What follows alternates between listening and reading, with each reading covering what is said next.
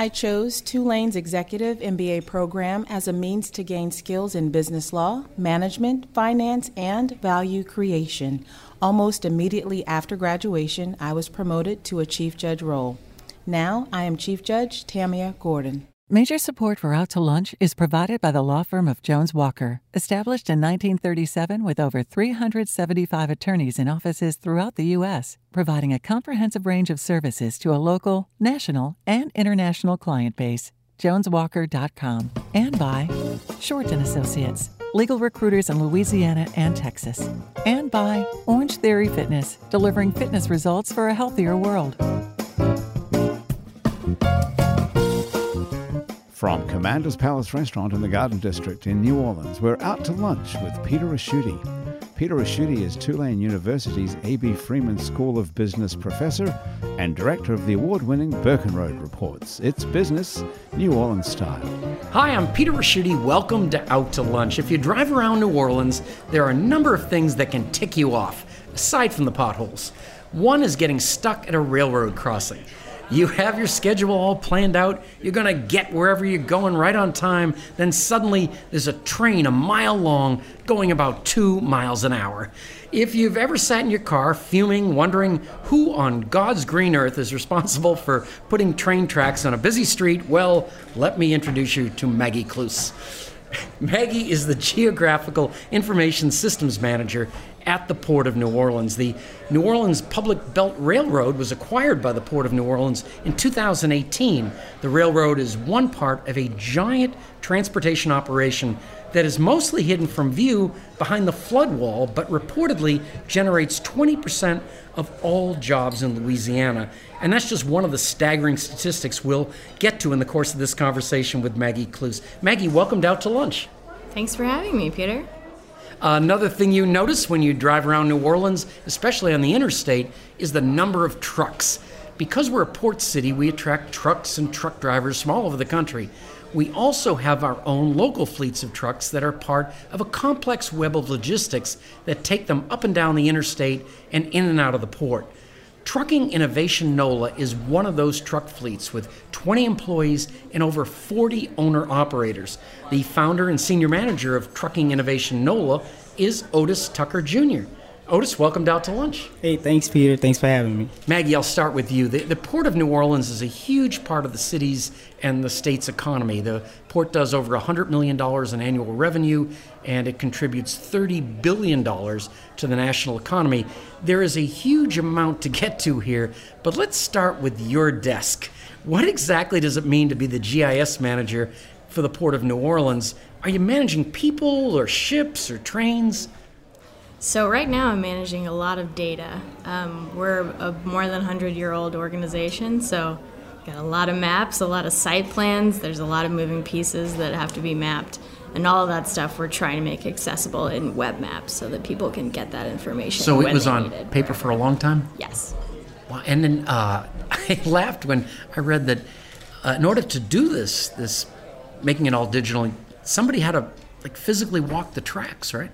Yeah, so with mapping all of the public belts infrastructure, we had a guy go out with um, some very sophisticated GPS technology, like a giant stick that he walked this uh, receiver around on every mile of track that they have. So all the main line, all the industrial track, all of the yards, we have all of that every segment.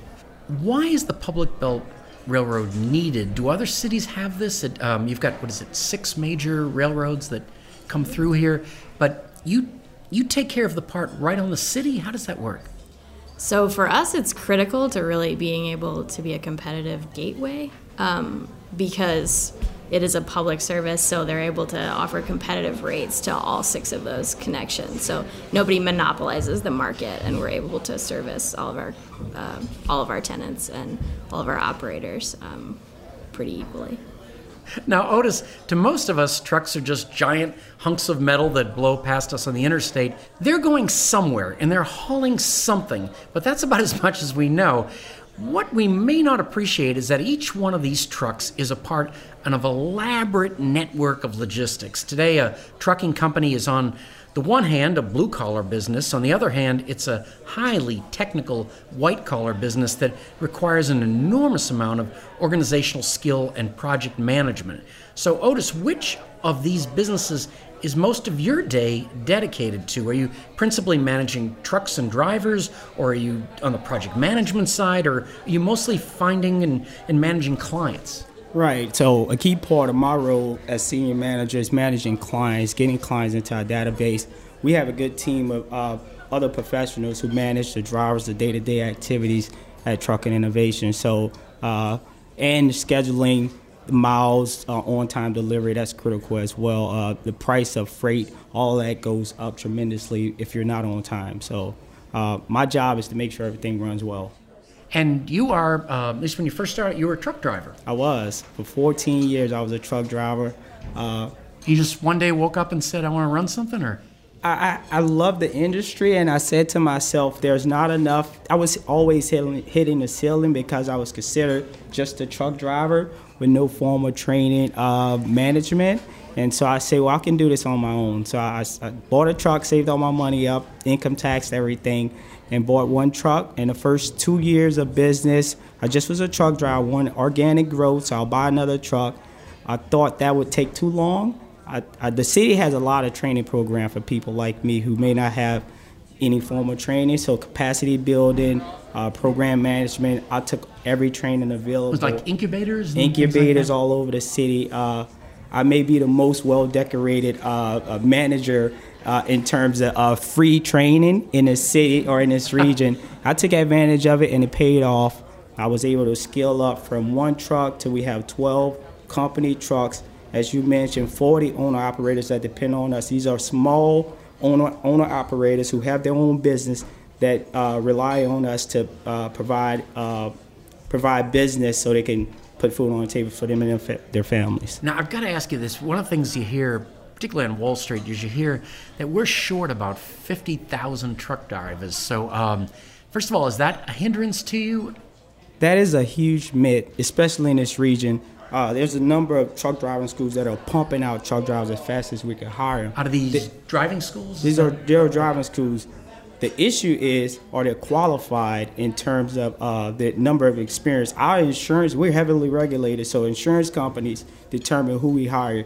Uh, if my brother went got in CDL, I'm the owner of the company. I couldn't get him in. He'll have to start somewhere else, maybe a, a, a, a international company, a Swift Transportation, who has uh, this captive markets of insurance where they control uh, the criteria to hiring drivers. But for me, he, somebody will have to have three years of experience for me to get him in. So there's no shortage of applicants.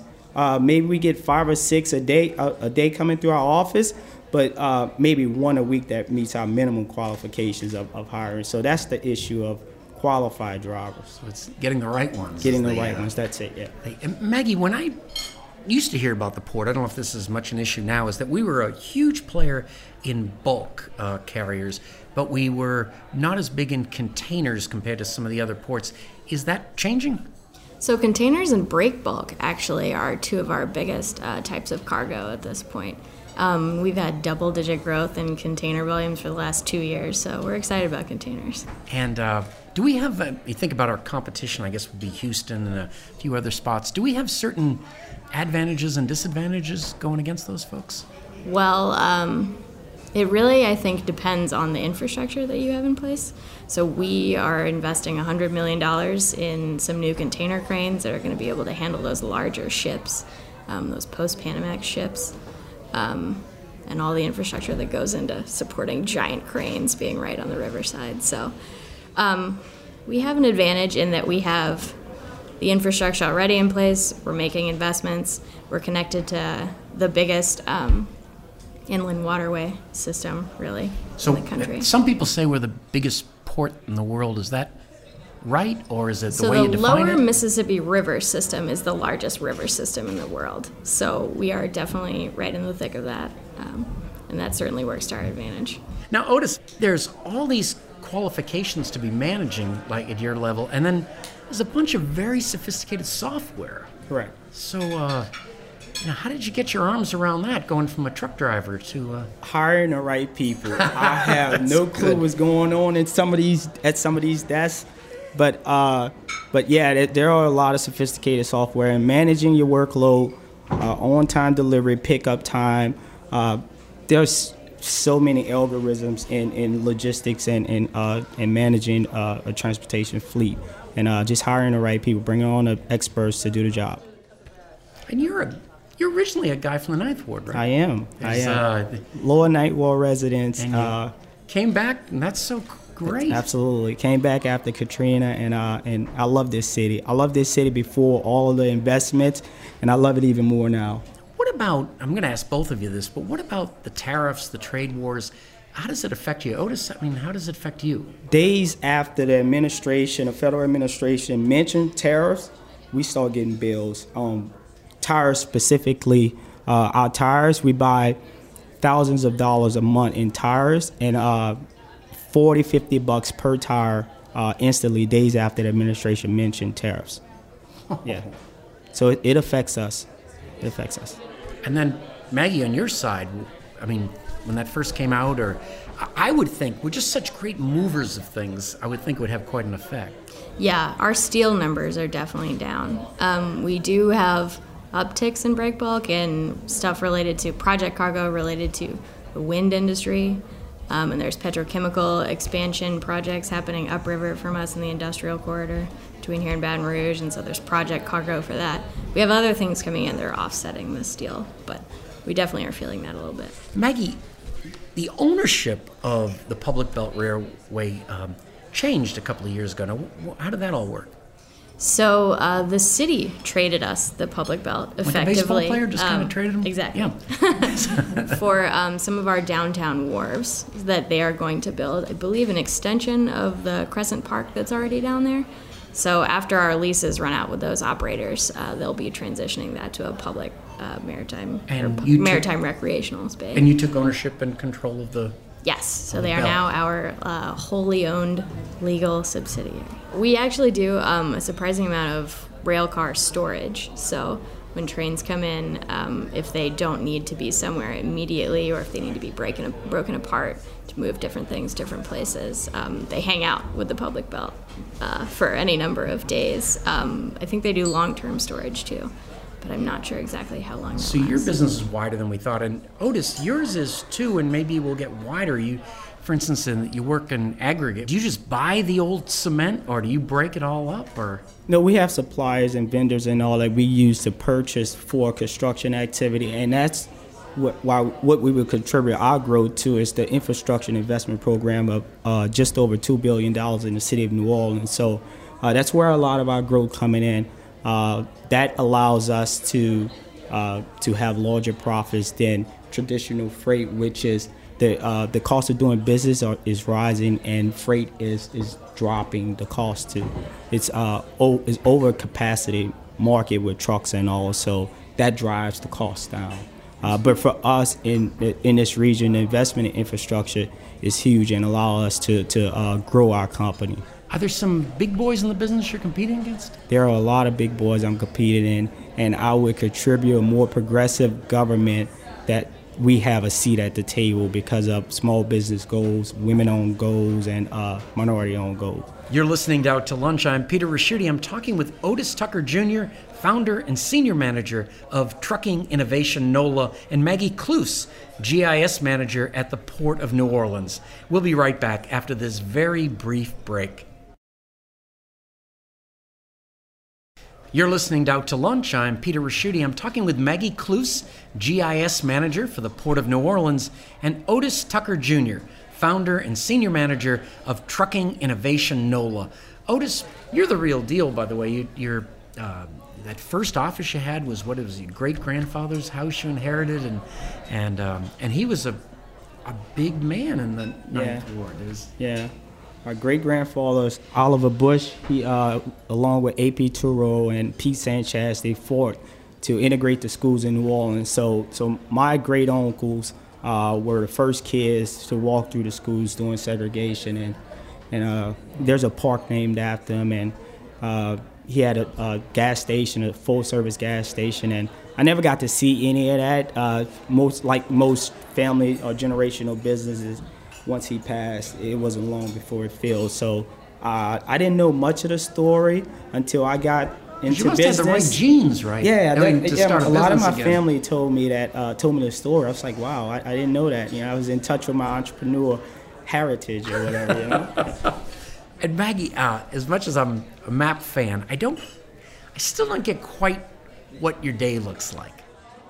So I'm actually not making maps for most of my day. Um, we have a web GIS. That's how we're providing all of our information to different um, port departments. So I make sure that all of the web layers, all of the maps, all of the apps that people use are functioning as they're supposed to. Otis, the one thing that, that grabbed me when I was uh, reading more and more about your situation was you felt like you hit a glass ceiling with some of these other uh, jobs. That had to be combination of really frustrating and you know get your gears going about not working for anyone else. Is that correct? I would have loved to, knowing what I know now, how much it took to grow a business. I would have loved to have had the opportunity to add value to an existing organization and be a number one or a number two without having the headaches and the long nights as an entrepreneur, right? It the buck ends and stops with you. Like payroll ends and stops with you, you know. And uh, so, but uh, I guess the story of most entrepreneurs and Americans uh, out of frustrations breeds uh, innovation and, and, and opportunities. So I saw it as an opportunity, and uh, I'm glad I, I, I made the choice. And what surprised you most when you were now in charge of something? I think I'm way in over my head with 20 employees. I'm like, dude, do you really know what you're doing? so I'm always looking for more professional development classes to You to kept take these thoughts on. to yourself, right? They, uh, yeah, there's- and, and a senior manage, management title rather than president or CEO is a way to keep myself grounded. You know, like stay in the trenches and, and you'll you'll get it done. You know, so. and some people love managing people, and some people it's the bane of their existence. Where do you fit in? Somewhere in the middle. Okay. Uh, yeah, somewhere in the middle. Uh, office employees and some of my drivers are, are the heart of my day, and then some of the guys are like, dude, just just go to work, you know. And uh, so, but uh, it works, and uh, it takes a team to to grow a business, and um, everybody at our company is the reason why we're doing well. You're such a good story. Are there other entrepreneurs like yourself that uh, around, but maybe haven't quite got the opportunity? there are other inner city uh, individuals like myself that are qualified to, to start and grow a business. It may not have the resume, uh, may not look good on paper, but but do have entrepreneur spirit to get the job done. And um, and it shows in New Orleans is the hub for startups in America. So I mean, uh, and, and and to get the message out that uh, everyone should, everyone who thinks they can should at least try. Maggie, since you basically uh, started this position, uh, what is the future for GIS and the public belt and the port? Well, I mean, Otis said it first. There's so much innovation in this field, in transportation and in logistics. Um, the sky is really the limit in terms of what we could be doing with GIS for both organizations. I would love to move into real time data so that we are tracking where those trains are at any given time because the dispatchers know and different key people in charge of the locomotives know. But to be able to see all that stuff on a map where the locomotive is, how many train or how many cars are attached to it, where it's potentially going to cause congestion, especially like in the intermodal terminal for the truck drivers, all of that stuff, all those moving pieces are things I wish that we could be capturing. And I hope that we are in the future. If I can add, I think that would be vital in driving the cost down from transportation to shelf life uh, for customers. So for the end user, I think if real time uh, data was, was incorporated or innovated in y'all's system, that Yeah. um, that would, that would have a huge impact, a positive impact on, on our region. And there are other bigger ports that do that, and there is probably at other bigger ports, but giant fleets and fleet managers who use that kind of real time stuff who are tracking dwell time of trucks in the terminals and all of the pieces that go into understanding why a truck is sitting um, or what the dwell time, what is impacting that. I'd love to be capturing that stuff. Dwell time? Uh, yes. So It's a cool term. um, what does it mean? So I think originally it applies to how long a container spends um, moving through the terminals. I use it to refer to all the trucks too, um, because there are so many moving. I'm considering it to be from the point it enters our facilities, basically, passes through our security gate. How long does it take us to get it through every place that it needs to go in the terminal and back out? You know, That's what I think of. in a couple of years, I will tell people that you two at this table solve the real-time uh, logistics problems for the airport, and that the show deserves the credit. We'll, we'll do that. Maggie, next time we drive down Tchoupitoulas Street alongside the flood wall that separates us from the port, or get stuck at a crossing somewhere waiting for a train, we'll have a better understanding of the economy we're all a part of. And Otis, Next time a truck blows by us on the interstate, we'll have a better understanding of the complex transportation web that the truck and the driver are part of. This has been a very informative and fun conversation. Thank you both, Maggie and Otis, for taking the time to join me today on Out to Lunch. Thank you, Peter. Thank you, Peter. My guests on Out to Lunch today have been Maggie Cluse, GIS Manager for the Port of New Orleans, and Otis Tucker, founder and senior manager of Trucking Innovation NOLA. You can find out more about Maggie and the Port of New Orleans and Otis and Trucking Innovation NOLA by following the links on our website, itsneworleans.com. The producer of our show is Grant Morris, our technical producer is Eric Merle, and our researcher is Maggie Mendel. You can listen to this show and past episodes of Out to Lunch wherever you get podcasts, including Spotify. And you can find all of our podcasts at itsneworleans.com. If you want to know what we look like, you can find photos from this show on itsneworleans.com, on It's New Orleans Out to Lunch Facebook page, and on Instagram at NOLA Out to Lunch. These photos were taken today by Jill LaFleur. You can find more of Jill's photos at lafleurphoto.com. Out to Lunch is a production of INO Broadcasting for itsneworleans.com and WWNO 89.9 FM. I'm Peter Ricchiuti. Thanks for joining me. I look forward to meeting you again next week around the table here at Commander's Palace for more business, New Orleans style, on Out to Lunch.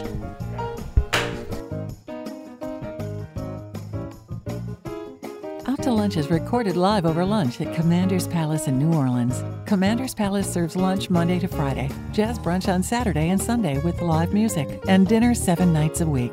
Mitchell Foreman wrote and performs all the music on Out to Lunch. You can hear Mitchell's music anywhere great jazz is sold or streamed, and at mitchellforeman.com. Major support for Out to Lunch is provided by the law firm of Jones Walker, established in 1937 with over 375 attorneys in offices throughout the U.S., providing a comprehensive range of services to a local, national, and international client base. JonesWalker.com and by Shorten Associates, legal recruiters in Louisiana and Texas, and by Basics Swim and Gym and Basics Underneath Fine Lingerie, the It's New Orleans Happy Hour podcast, and by Orangetheory Fitness, delivering fitness results for a healthier world.